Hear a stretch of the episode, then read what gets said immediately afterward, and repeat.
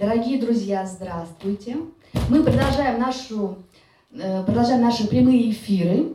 И хочу представить наших замечательных гостей. Это сценариста, основателя онлайн-курсов сценарного мастерства iStory, коуча Дмитрия Борисенко.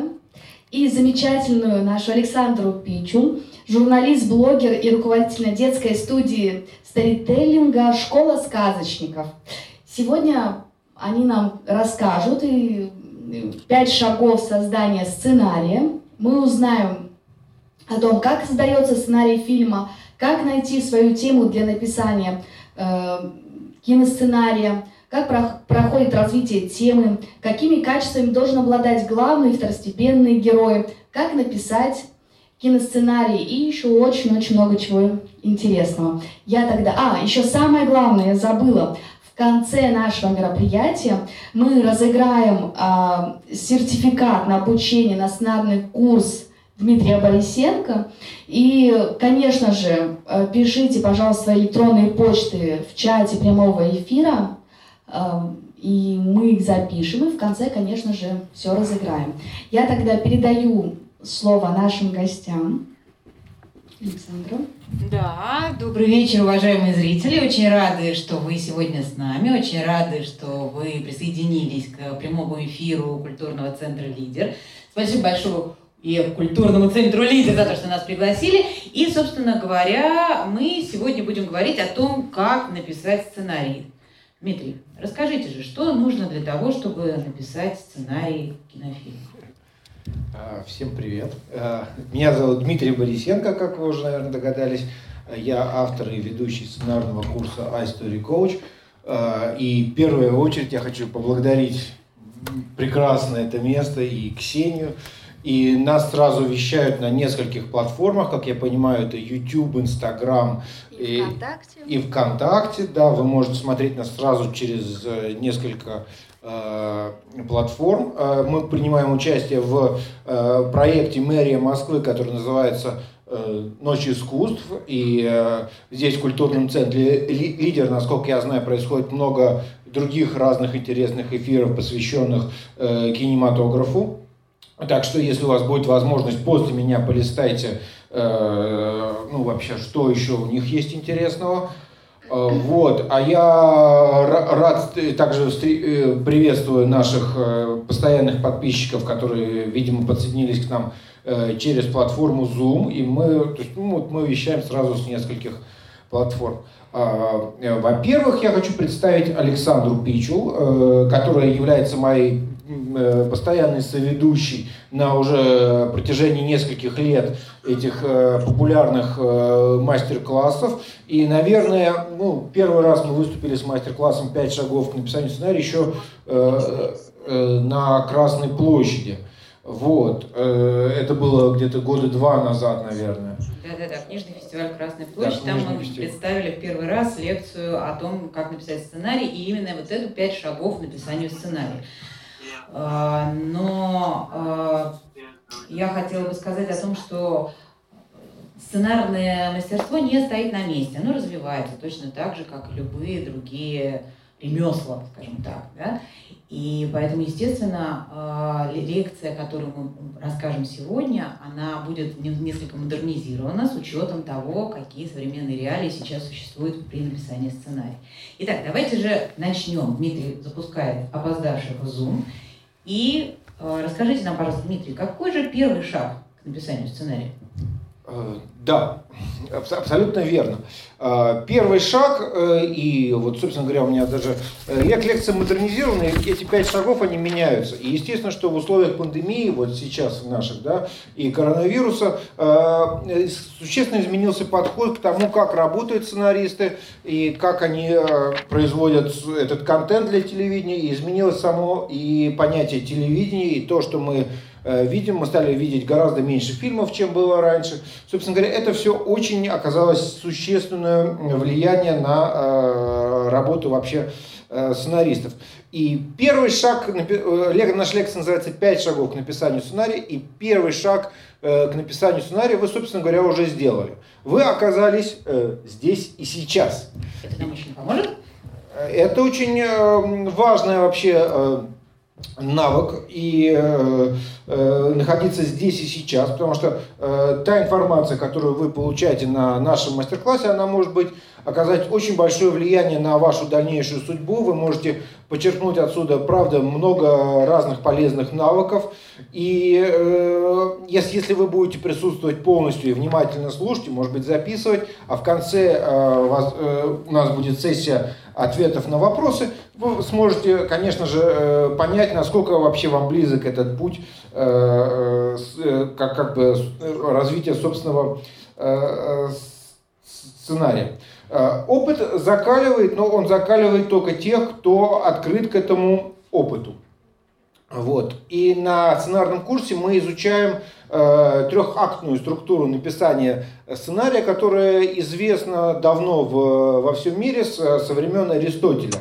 И, собственно говоря, на разных э, курсах все преподают э, эту э, структуру. Ее преподает, скажем, Юрий Арабов, который получил призы в Каннах, всем известный драматург э, наш отечественный, да, или же, например, Аарон Соркин, который написал э, много очень хороших сценариев, в частности, сценарий э, социальной э, сети, да, э, про Марка Цукерберга, основателя Facebook. И, собственно говоря, эта структура, мы ее тоже преподаем на нашем сценарном курсе. Исход того, что, что значит здесь, быть здесь и сейчас, это возможно э, во время, во время пандемии это стало особенно ощущаться. Это возможно быть далеко не самым умным, а может быть даже наоборот, самым глупым человеком в этой комнате. Это очень странно. Как это? Объясните, пожалуйста, популярнее. А, ну, во-первых, это мысль, которую высказал, э, кто вот сейчас смотрел, вышел фильм э, «Гамбит Ферзё», «Гамбит Ферзя». Кто-то смотрел этот э, сериал? Вышел это по Netflix. фильм? Это сериал? Сериал по Netflix а. вышел. Сожалению, к сожалению, я еще не успела ознакомиться. Нет, ну, еще не все смотрели. Это новый сериал, да? Это новый сериал. Вот вчера его буквально стал смотреть. Э, абсолютно э, вот, э, одно из, возможно, важных событий сериального искусства в условиях нашей пандемии. И автор очень потрясающе написал историю про чемпионку по шахматам, история происходит в 60-е годы.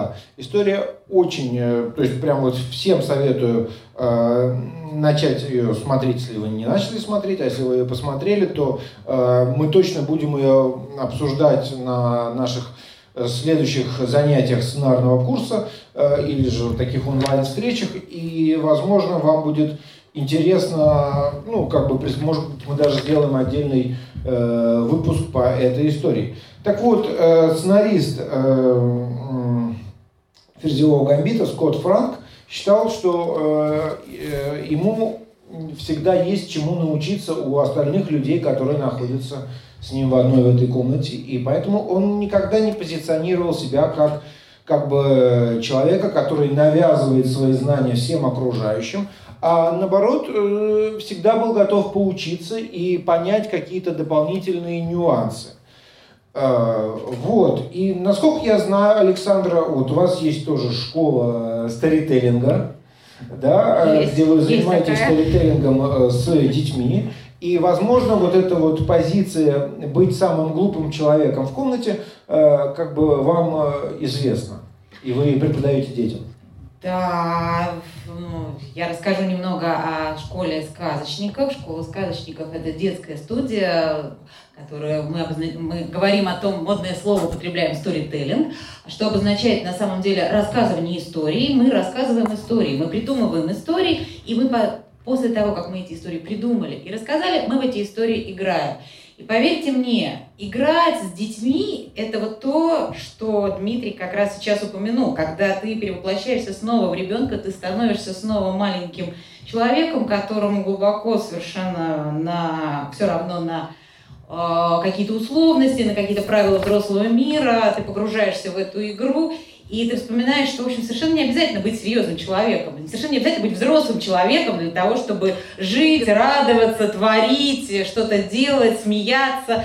Поэтому а, то, что говорит Дмитрий, действительно мне очень близко и очень понятно. И я хочу сказать, что даже вот сейчас, может быть, я стану не самым умным человеком, когда скажу, друзья, а хотите выиграть приз?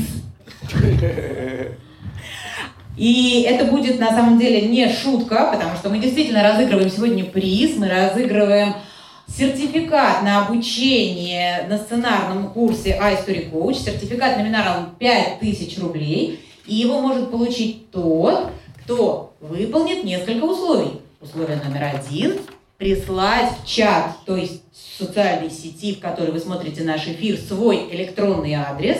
И условие два – мы запишем ваш электронный адрес, поместим его вот сюда, в этот прекрасный короб, лототрон, даже не побоюсь этого слова, раскрутим, вытащим, и, возможно, именно вы или вы станете сегодня победителем. Ну, Дмитрий, а что же со вторым шагом?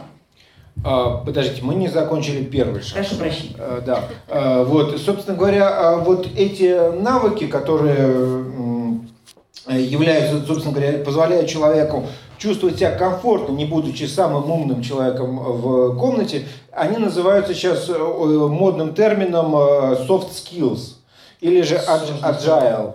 Ну, те, кто как-то смотрят новости и там следят, например, за такими людьми, как э, Герман Греф, э, основатель, руководитель Сбербанка, да, должны знать, что agile и soft skills это одни сейчас из самых востребованных как бы качеств на рынке, которые говорят о том, что человек может участвовать в командной игре, и он становится хорошим командным игроком.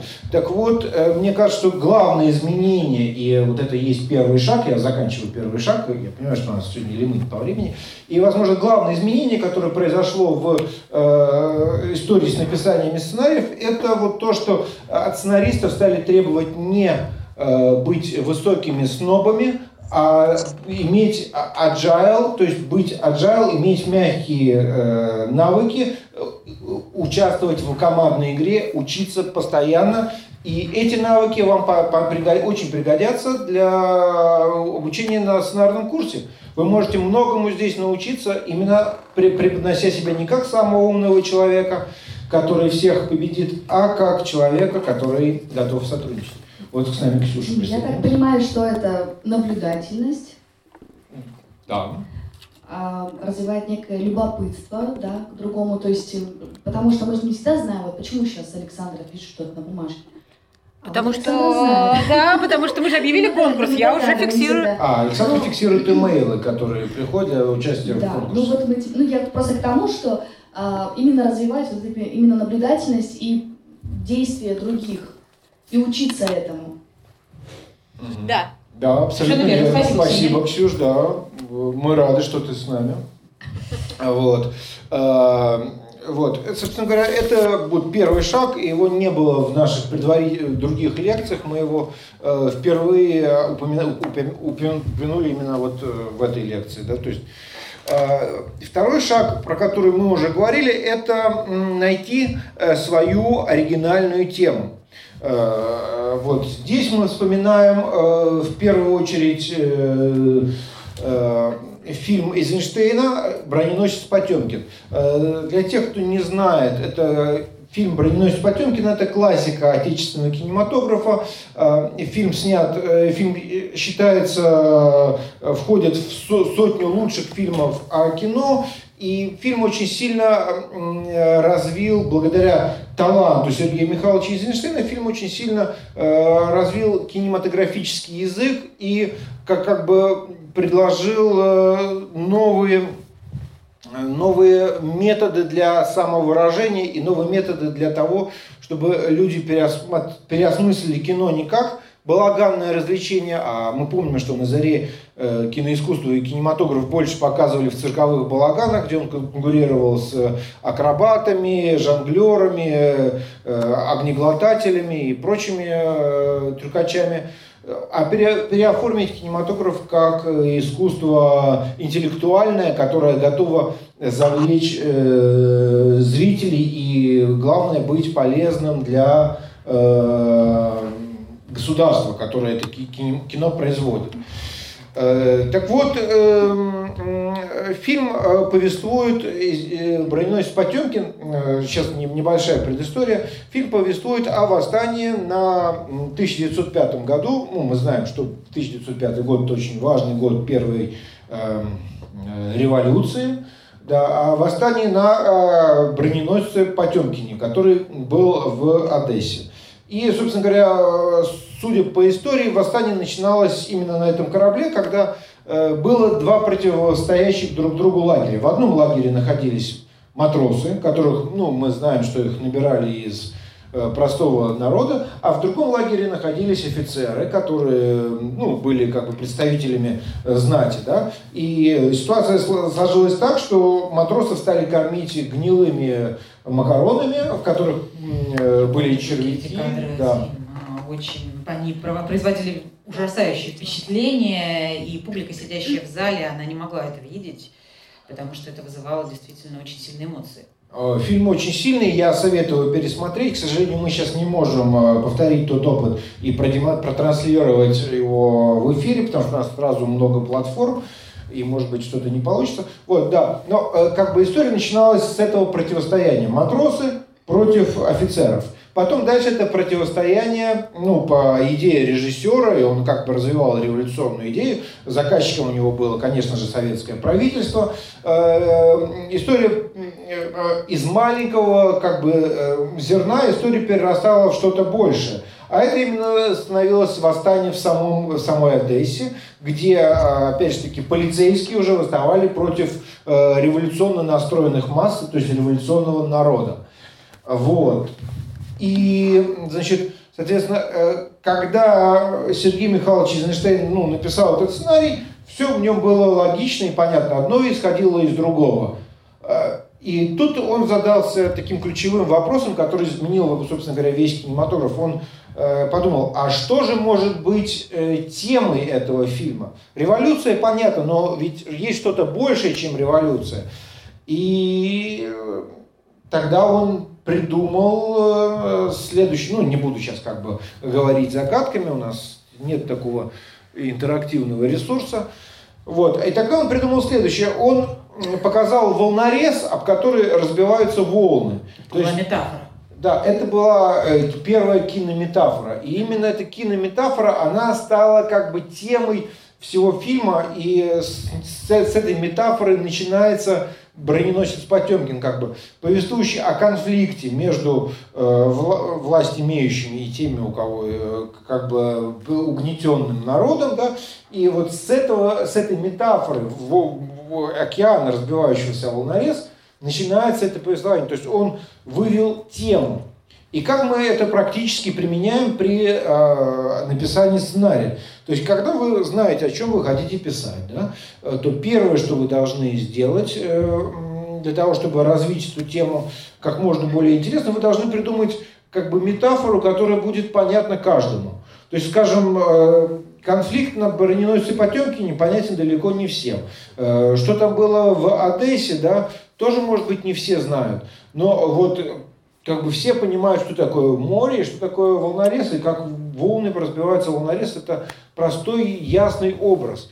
И нахождение таких простых, ясных образов, это, это как бы, я бы сказал, что это вот э, после того, как вы начали и работать над сценарием, послушали наш мастер-класс, вам нужно придумать какой-то простой образ вашей, вашей истории. И вот с этого начинается как только вы придумали этот образ, который будет понятен всем, с этого начнется ваш сценарий. Вы можете привести пример такого образа? Вот помимо «Броненосца Потемкина», вот условно говоря, я хочу написать сценарий, не знаю, о бедной женщине, которая э, не может э, найти работу. Женской доли.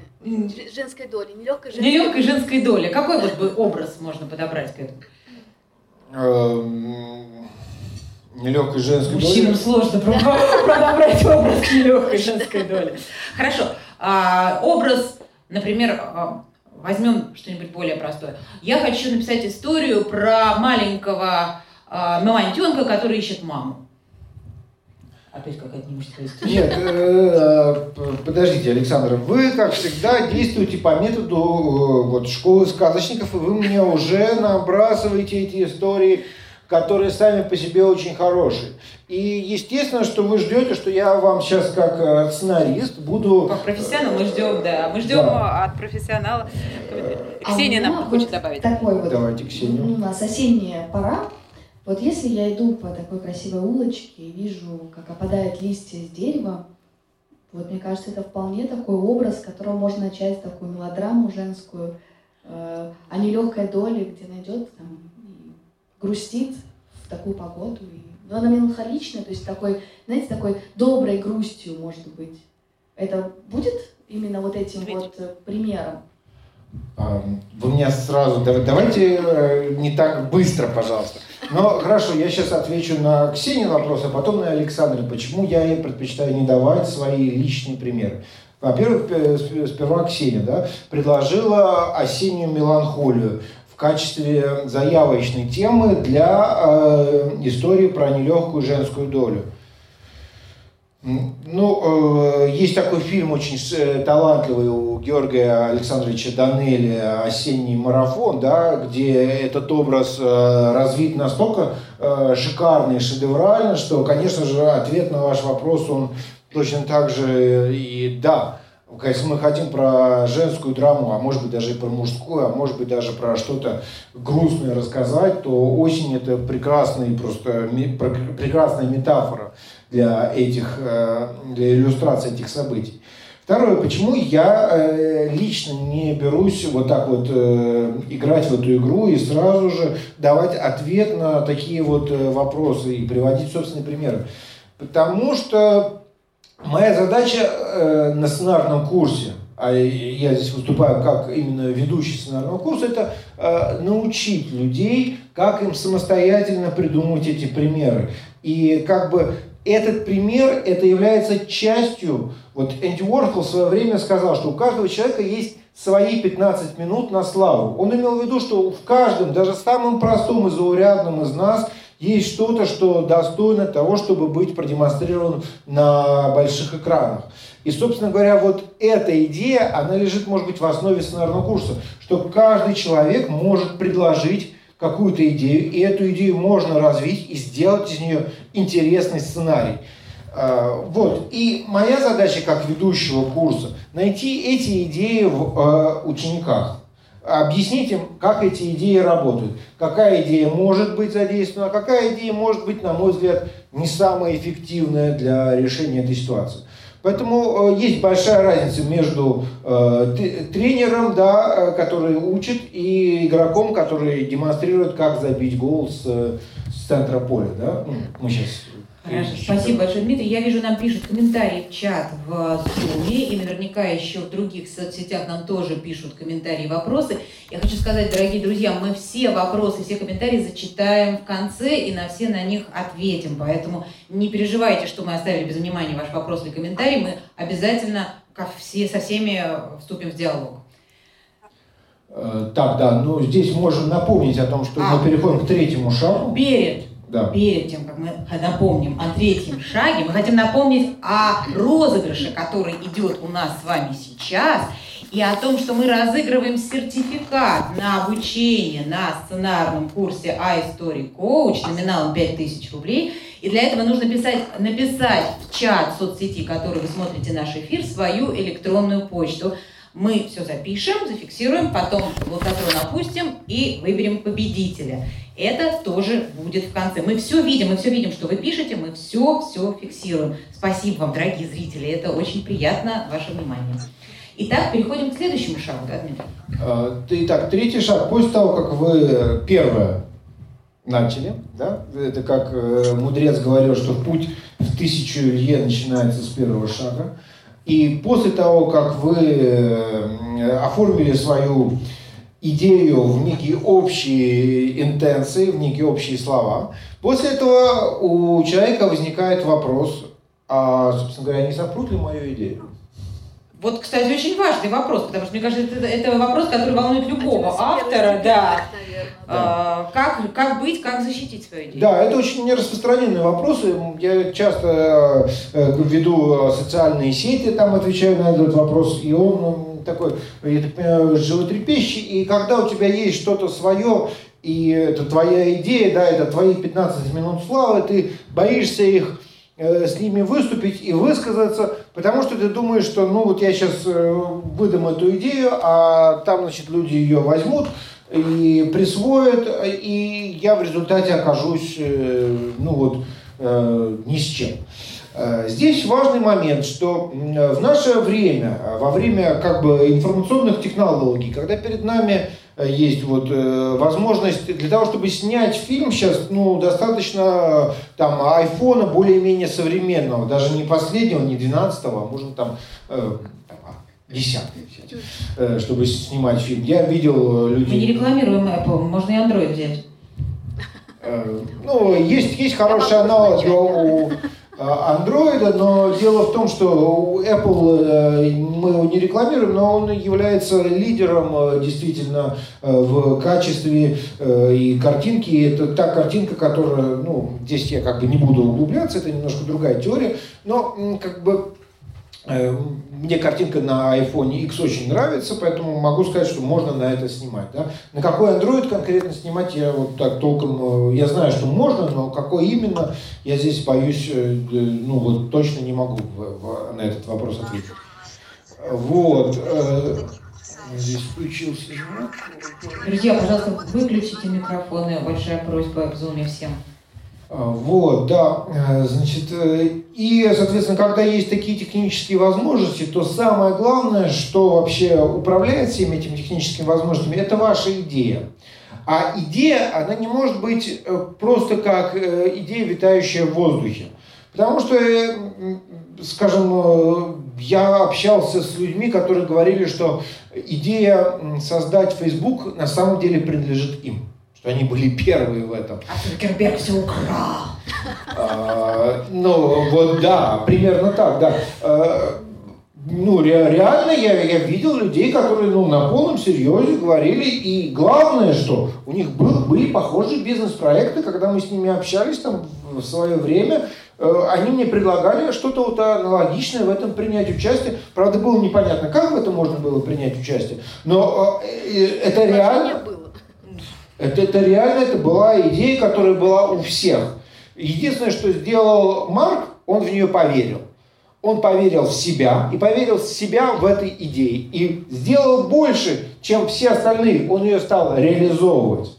Вот. И когда вы берете за свою идею, ваша идея, она вот вы можете там через... Вы сейчас придумали идею, вы ее записали, знаете, как вот в э, карточные фокусники показывают. Вы выбрали там карту, ее придумали и храните ее у себя в кармане. Так вот, вы будьте уверены, что через там, 5 лет вы, может быть, где-то увидите в эфире фильм, который будет снят по вашей идее, которая все это время лежала у вас в кармане, и вы ее никогда никому не показывали.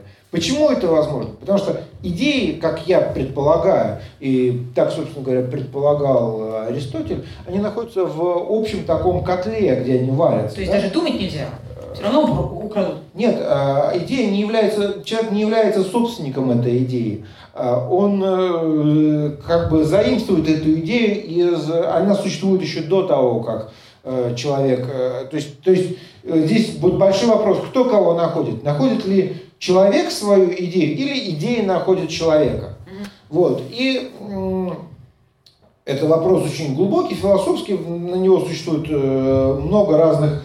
Э, задаюсь с детства этим. Я задаюсь с детства этим вопросом, потому что постоянно я что-то придумываю, а потом иду и вижу, что это уже есть, и думаешь, вот как так? Вот. Я думаю, так у многих было, и сейчас бывает, что что-то вы придумаете, а уже где-то на каком-то другом конце шара уже кто-то это до вас уже реализовал. А, есть у, у кого-то есть такая, что человек сел в поезд, он едет в купе, и он проснулся, вечер-вечер гудел с товарищами, ну, по купе новыми, он проснулся, и с утра он садится и говорит, мне озарение, я начал писать стихи, он пишет, я помню чудное мгновение. А, черт, это уже было, да? А, вот. А, так что, да, с идеями может быть по-разному, но главное качество идеи в наше время, что она должна быть реализована. Ее реализовать э, может быть проще, чем вам кажется, потому что есть э, как бы э, посильные средства для того, чтобы заняться реализацией этой идеи, но вы не должны оставлять свою идею где-то на полпути, а вы должны двигать ее дальше и стремиться ее развить во что-то законченное. Если перед вами эта идея, скажем, мы здесь говорим про идеи фильмов или же сериала, то логично, что вы должны довести идею до первого варианта сценария и, ну, по крайней мере, иметь энергию для того, чтобы двигать ее дальше. Этот э, очень важный третий шаг, и он э, на самом деле определяет э, очень многое, да. То есть, э, что э, для того, чтобы что-то открылось, не нужно э, сидеть с идеей в кармане, а нужно эту идею развивать. И э, в, в мире есть также очень много инструментов, которые помогут вам эту идею развить. И э, надо быть открытым к, к этим инструментам, их искать. Вот. Если ваша идея понятная и оригинальная, я уверен, что у многих, так как у нас здесь, скажем, не сценаристы профессиональные, да, а большинство, я так понимаю, все-таки больше любителей, на, на которых мы рассчитываем э, наш э, мастер-класс, да, то, скорее всего, у кого-то есть идея, которая э, оригинальная. Я уверен, что у многих людей есть эта оригинальная идея, которую они смогут развить. Будет защищена таким образом, если она будет развита? А, да, причем если идею развивать, а не хранить в кармане, да, то она будет написана в а, финальный сценарий, и финальный сценарий он пересылается по электронным почтам, у него есть как бы э, больше защиты, чем у идеи, которая просто э, в голове у кого-то находится. А готовый сценарий нельзя взять и украсть? Готовый сценарий можно взять и украсть, но можно потом попасть в суд с э, украденным сценарием. А, придется... Не рекомендуется брать и красть готовый сценарий. Хорошо, спасибо, Дмитрий. Переходим к следующему шагу. Что же дальше? Что же дальше нам нужно для того, чтобы написать сценарий? А дальше э, Собственно говоря, мы прошли сейчас три шага. Первый шаг был начать. Второй шаг – оформить э, все это в тему. И третий шаг – это не думать, что ваша тема, она уникальна и что она только у вас. У вас уникальный инструмент, который позволит вам развить эту тему. Э, и, соответственно, вам нужно развивать эту тему для того, чтобы э, законченный продукт, которым является сценарий. Четвертый шаг – это найти ракурс к этой теме. Э, я сейчас приведу пример. Э, э, когда-то, ну, все знают, что Клинт Иствуд в свое время начинал как герой-злодей из вестернов. Да-да-да, хороший, плохой, злой. И вот другие фильмы, Ксения, может быть, вы вспомните что-то такое из 60-х годов про ковбоев. Я очень много всегда помню картинок, а вот с названиями плохо. Все время смотришь, а потом меня спрашивают, ты смотрел вот такой-то там фильм? Я говорю, нет, вроде не смотрел. Ну все, посмотрим. Включаем фильм, я такая, ой, так я видела этот фильм. И так, так очень часто со мной происходит, просто я почему-то вот на названии у меня какой-то топографический кретинизм. Но это не, не топографический кретинизм, это просто, просто вылетает название из головы. Ну, да, да. Но мы сейчас говорим о Клинте Иствуде, который э, из артиста, героя спагетти-вестернов, итальянского режиссера Сержо Леоне превратился в... В режиссера. Да. Вот. И в определенный момент, это было где-то середина 90-х, э, случилось так, что вестерны э, и злодеи, они вдруг стали непопулярны. Потому что, видимо, произошел некий, некое изменение в нашей э, культуре, да, и ну, уже вот на злодеев не хотелось больше смотреть, и вестерны тоже как жанр стали, ну, несколько сильно изменяться. И Иствуд, а у Иствуд он был такой трудяга. Он э, до 30 лет, э, кажется, ну вот примерно вот до 30 лет, он не был вообще в кино, то есть он мечтал попасть в кино, но у него не было, он не был профессиональным артистом. Он подрабатывал, он там работал в э, гостинице, э, работал грузчиком, делал все, что угодно, э, и при этом он постоянно мечтал попасть в кинематограф, у него была постоянная страсть к этому. Да? Соответственно, в 30 лет он стал, превратился в героя вестернов, после чего в 90-х годах случился вестерн, вестерн как жанр вдруг сдулся. Да, вот сейчас он немножко возродился благодаря там, некоторым проектам, вот. Но, э, но в тот момент Иствуд вдруг э, ощутил потребность в новой теме. И этой темой стал фильм «Малышка на миллион». Причем этот сценарий, он очень долго лежал на полке у продюсеров. Сценарий «Малышки на миллион» – это вы помните про девушку-боксера, которая Э, да, ну, ну это очень известная история. Э, и весь фильм стоит пересмотреть э, про тяжелую женскую судьбу как раз, там потрясающий образ.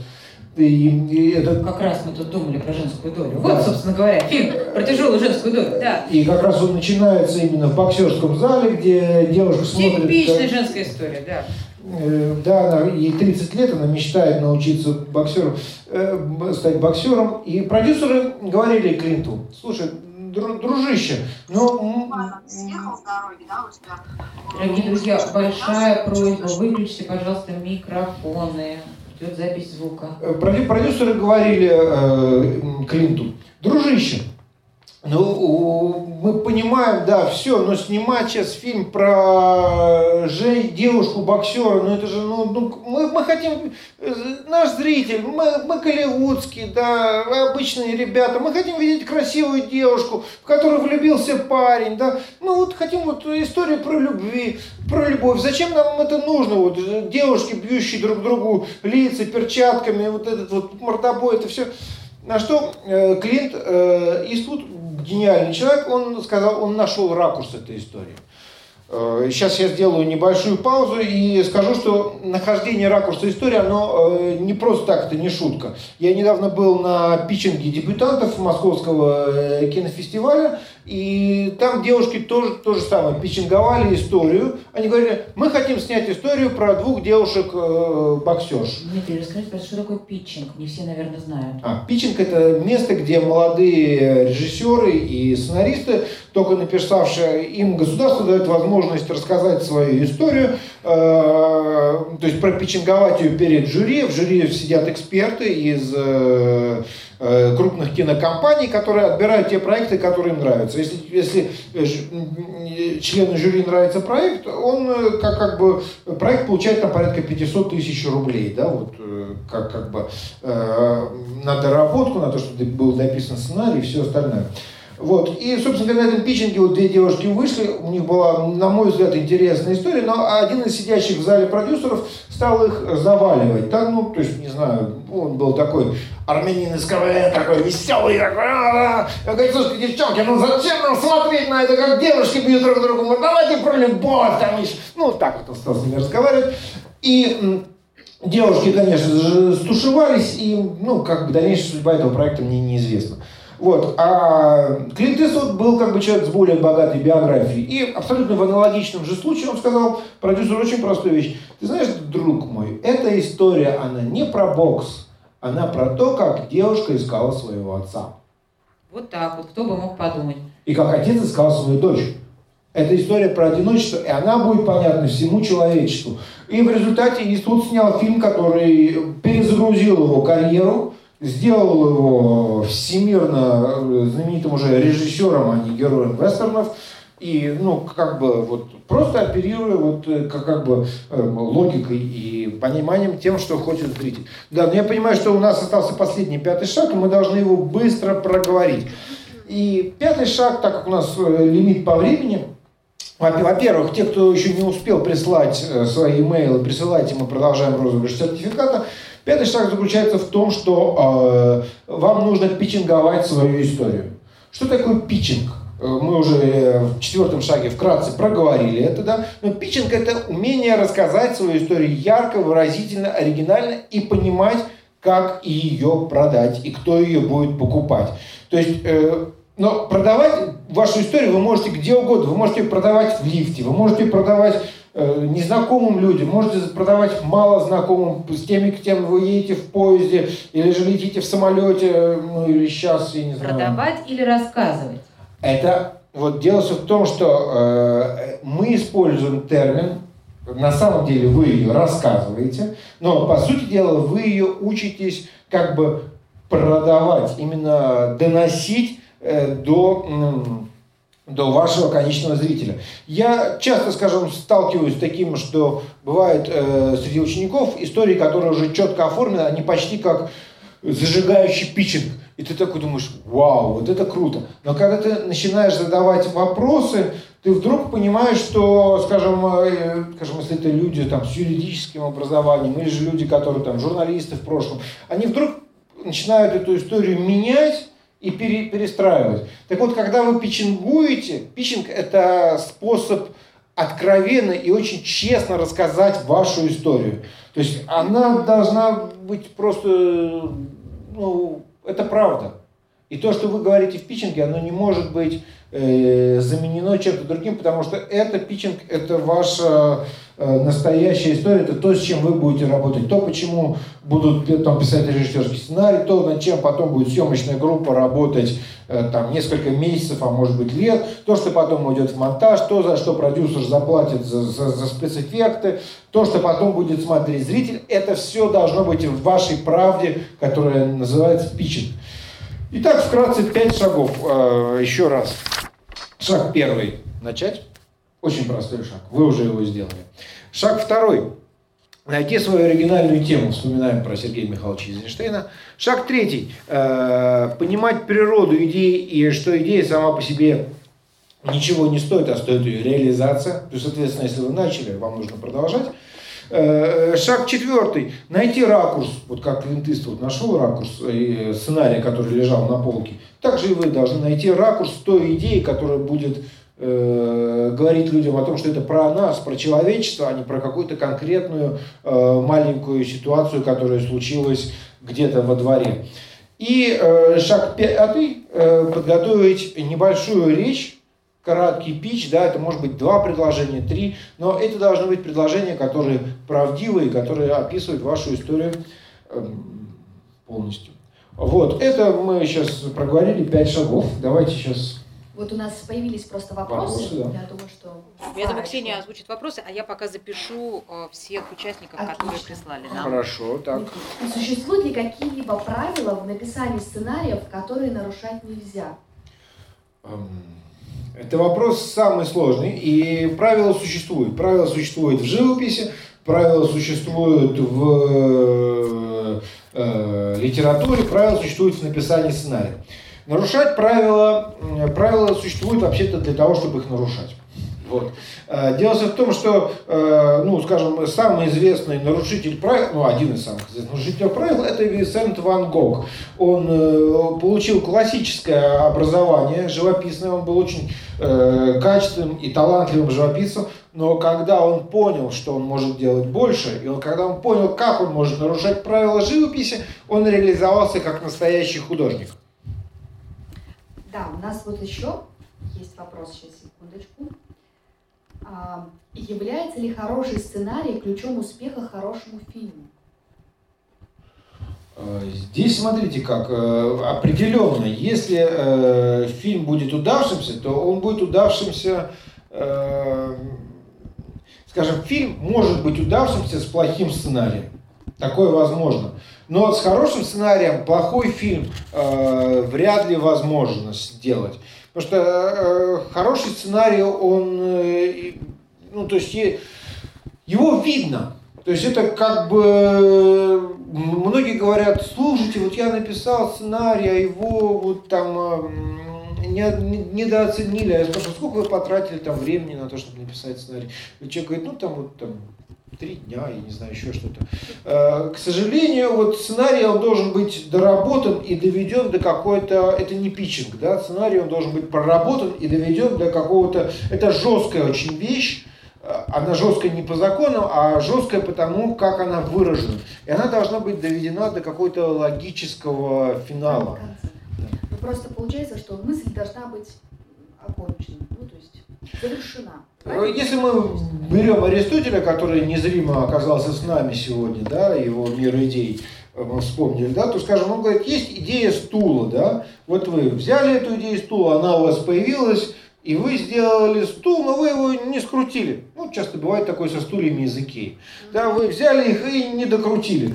К сожалению, если кто-то на него сядет, он развалится, да, этот недокрученный стул. Точно так же и недокрученный сценарий. Если он попадется кому-то в руки, а там внутри гайки не докручены, то сначала человек почувствует, что он на нем раскачивается, да, а потом э, он поймет, если, если он умный, он не будет на нем сидеть, он не будет за него браться, он сразу поймет, что что-то не так. А в индустрии э, полно умных людей, она вся построена именно на таких людях, которые разбираются в этом, и да, они могут отличить хороший сценарий от плохого. Вот еще есть крайний вопрос. Какие самые популярные клише в написании сценария? Одно из самых популярных клише, но клише, оно, первое, что я хочу сказать, это то, что клише, оно часто термин клише привносит негативный оттенок, говорят. Слушайте, клише это же, ну вот это же шаблон, это то, что мы уже видели 150 раз, и вот сейчас нам снова это показывают. Зачем? А я хочу сказать, что на самом деле э, не бывает э, плохих клише, бывают плохо сработанные клише. И мне об этом рассказывал э, ну, я не буду сейчас говорить, но очень известный артист. Он говорит, что, ну, в принципе, у артиста, точно так же, как и у сценариста, есть какой-то набор клише, и он с ними работает. Вопрос в том, насколько органично он работает с этими клише, насколько органично эти клише подходят этому сценарию. Так вот, переходя к частностям, какие самые распространенные клише? Самые распространенные клише, наверное, с которым я очень часто сталкиваюсь в сценарии, это флешбеки.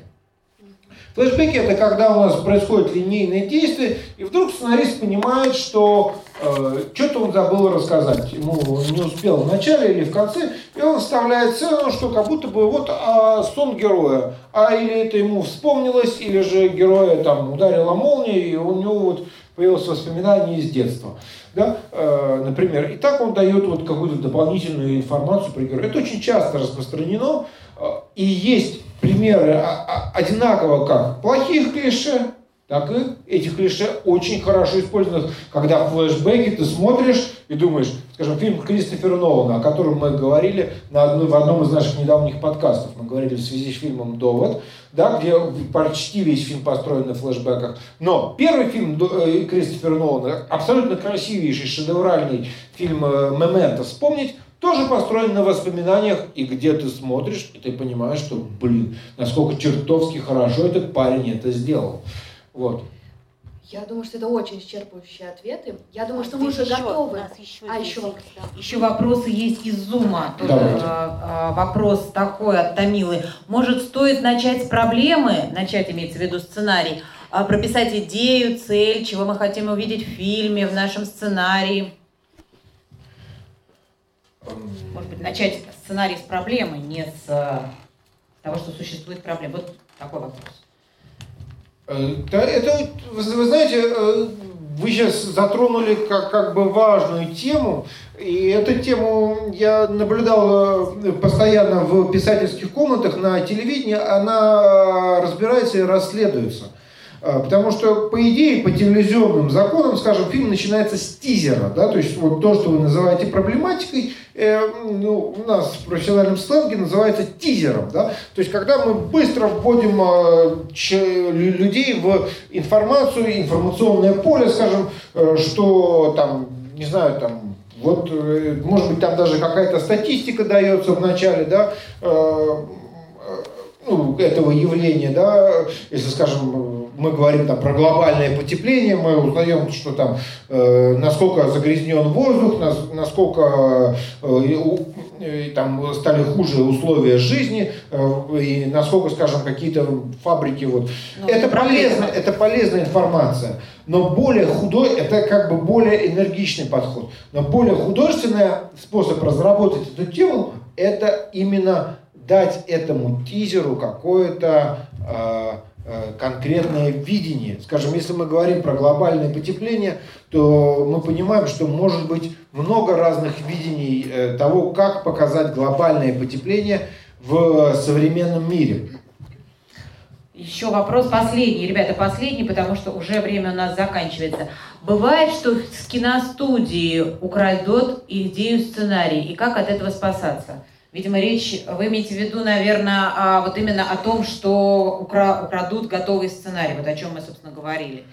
Бывает ли так, что готовый сценарий крадут, собственно, на киностудии, вот пока идет какой-то процесс съемочный? Да, я так понимаю, я знаю, что третий шаг, который мы говорили о том, что свою идею нужно доводить и реализовывать, да, существуют э, единицы громких историй, когда э, какая-то киностудия э, увела сценарий. Существует также громкая история, когда, скажем, был такой человек, э, немножко глуповатенький, который увлекался боксом, и он написал, он просто однажды пришел на боксерский матч, да, и он просто написал сценарий, да, и потом он сказал, что я хочу сниматься в этом фильме. А он был актер как бы третьей руки, там вообще, а, а вдруг этот сценарий оказался хорошим.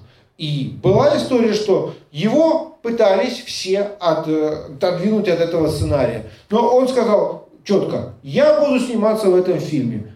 Это был э, кто? Кто же? Это был Сильвестр Сталлоне. Вот ну, так, дорогие друзья. Как... Кто бы мог подумать, что такой человек превратился в такую собственно говоря, звезду. Да. И, собственно говоря, вот это, заканчивая ответ на этот вопрос, да. э, могут ли на киностудии... Мне кажется, что если вы сделаете сценарий, да, и защитите его авторскими правами, и будете четко знать, кому вы его приносите, и вы будете как бы э, действовать э, со своим сценарием, а не, не лежать со своей идеей, то вы добьетесь результата. Это, ну, сто процентов. Вы снимете как, как некий проект вы вот точно сделаете и вы будете, вы его реализуете, и вы получите э, как бы э, информацию, куда, как вам развиваться дальше. Вот. А если вы будете бояться, что сценарий украдут, то, к сожалению, вы не найдете единомышленников, вы не найдете способ реализовать эту идею Аристотеля, которая где-то в воздухе, в конкретный стул, да, или как любой другой предмет, и отсутствие этой реализации приведет к тому, что кто-то другой эту идею возьмет и реализует. Поэтому со сценарием нужно действовать да. Спасибо, Дмитрий. И, а, собственно, мы сейчас переходим... Я хочу поблагодарить всех, кто Еще рано благодарить, мы еще не, не прощаемся. А, да. Мы же у нас самое интересное. самое интересное. Самое интересное, потому что у нас сейчас начинается розыгрыш нашего сертификата на обучение на сценарном курсе А истории коуч. Сертификат номиналом 5000 рублей. И сейчас мы узнаем, кто же, кто же станет счастливым обладателем. Александр, у тебя счастливая рука, так что ты Я его надеюсь. раскручиваешь и достаешь эту заветную счастливую бумажку с адресом.